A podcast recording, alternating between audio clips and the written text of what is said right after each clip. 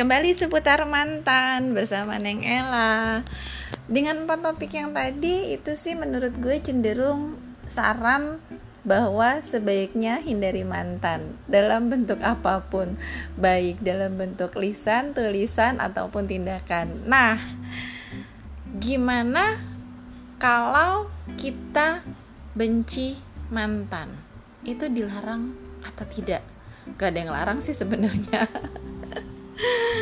benci sama rindu. Hati-hati antara benci dan rindu itu cuma ada selapis dinding yang tipis yang katanya mungkin hampir mirip rambut di belah tujuh. Hati-hati.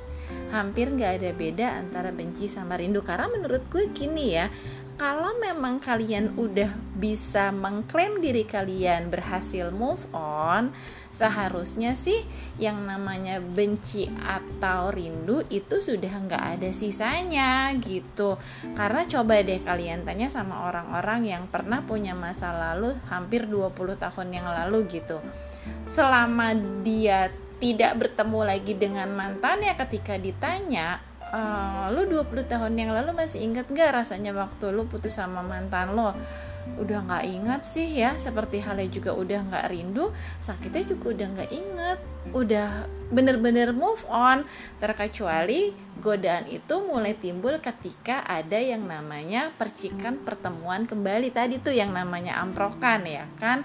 Makanya itu sering terjadi ketika ada reuni itu adalah peluang terjadinya percikan kembali, baik yang tadinya benci maupun yang tadinya rindu.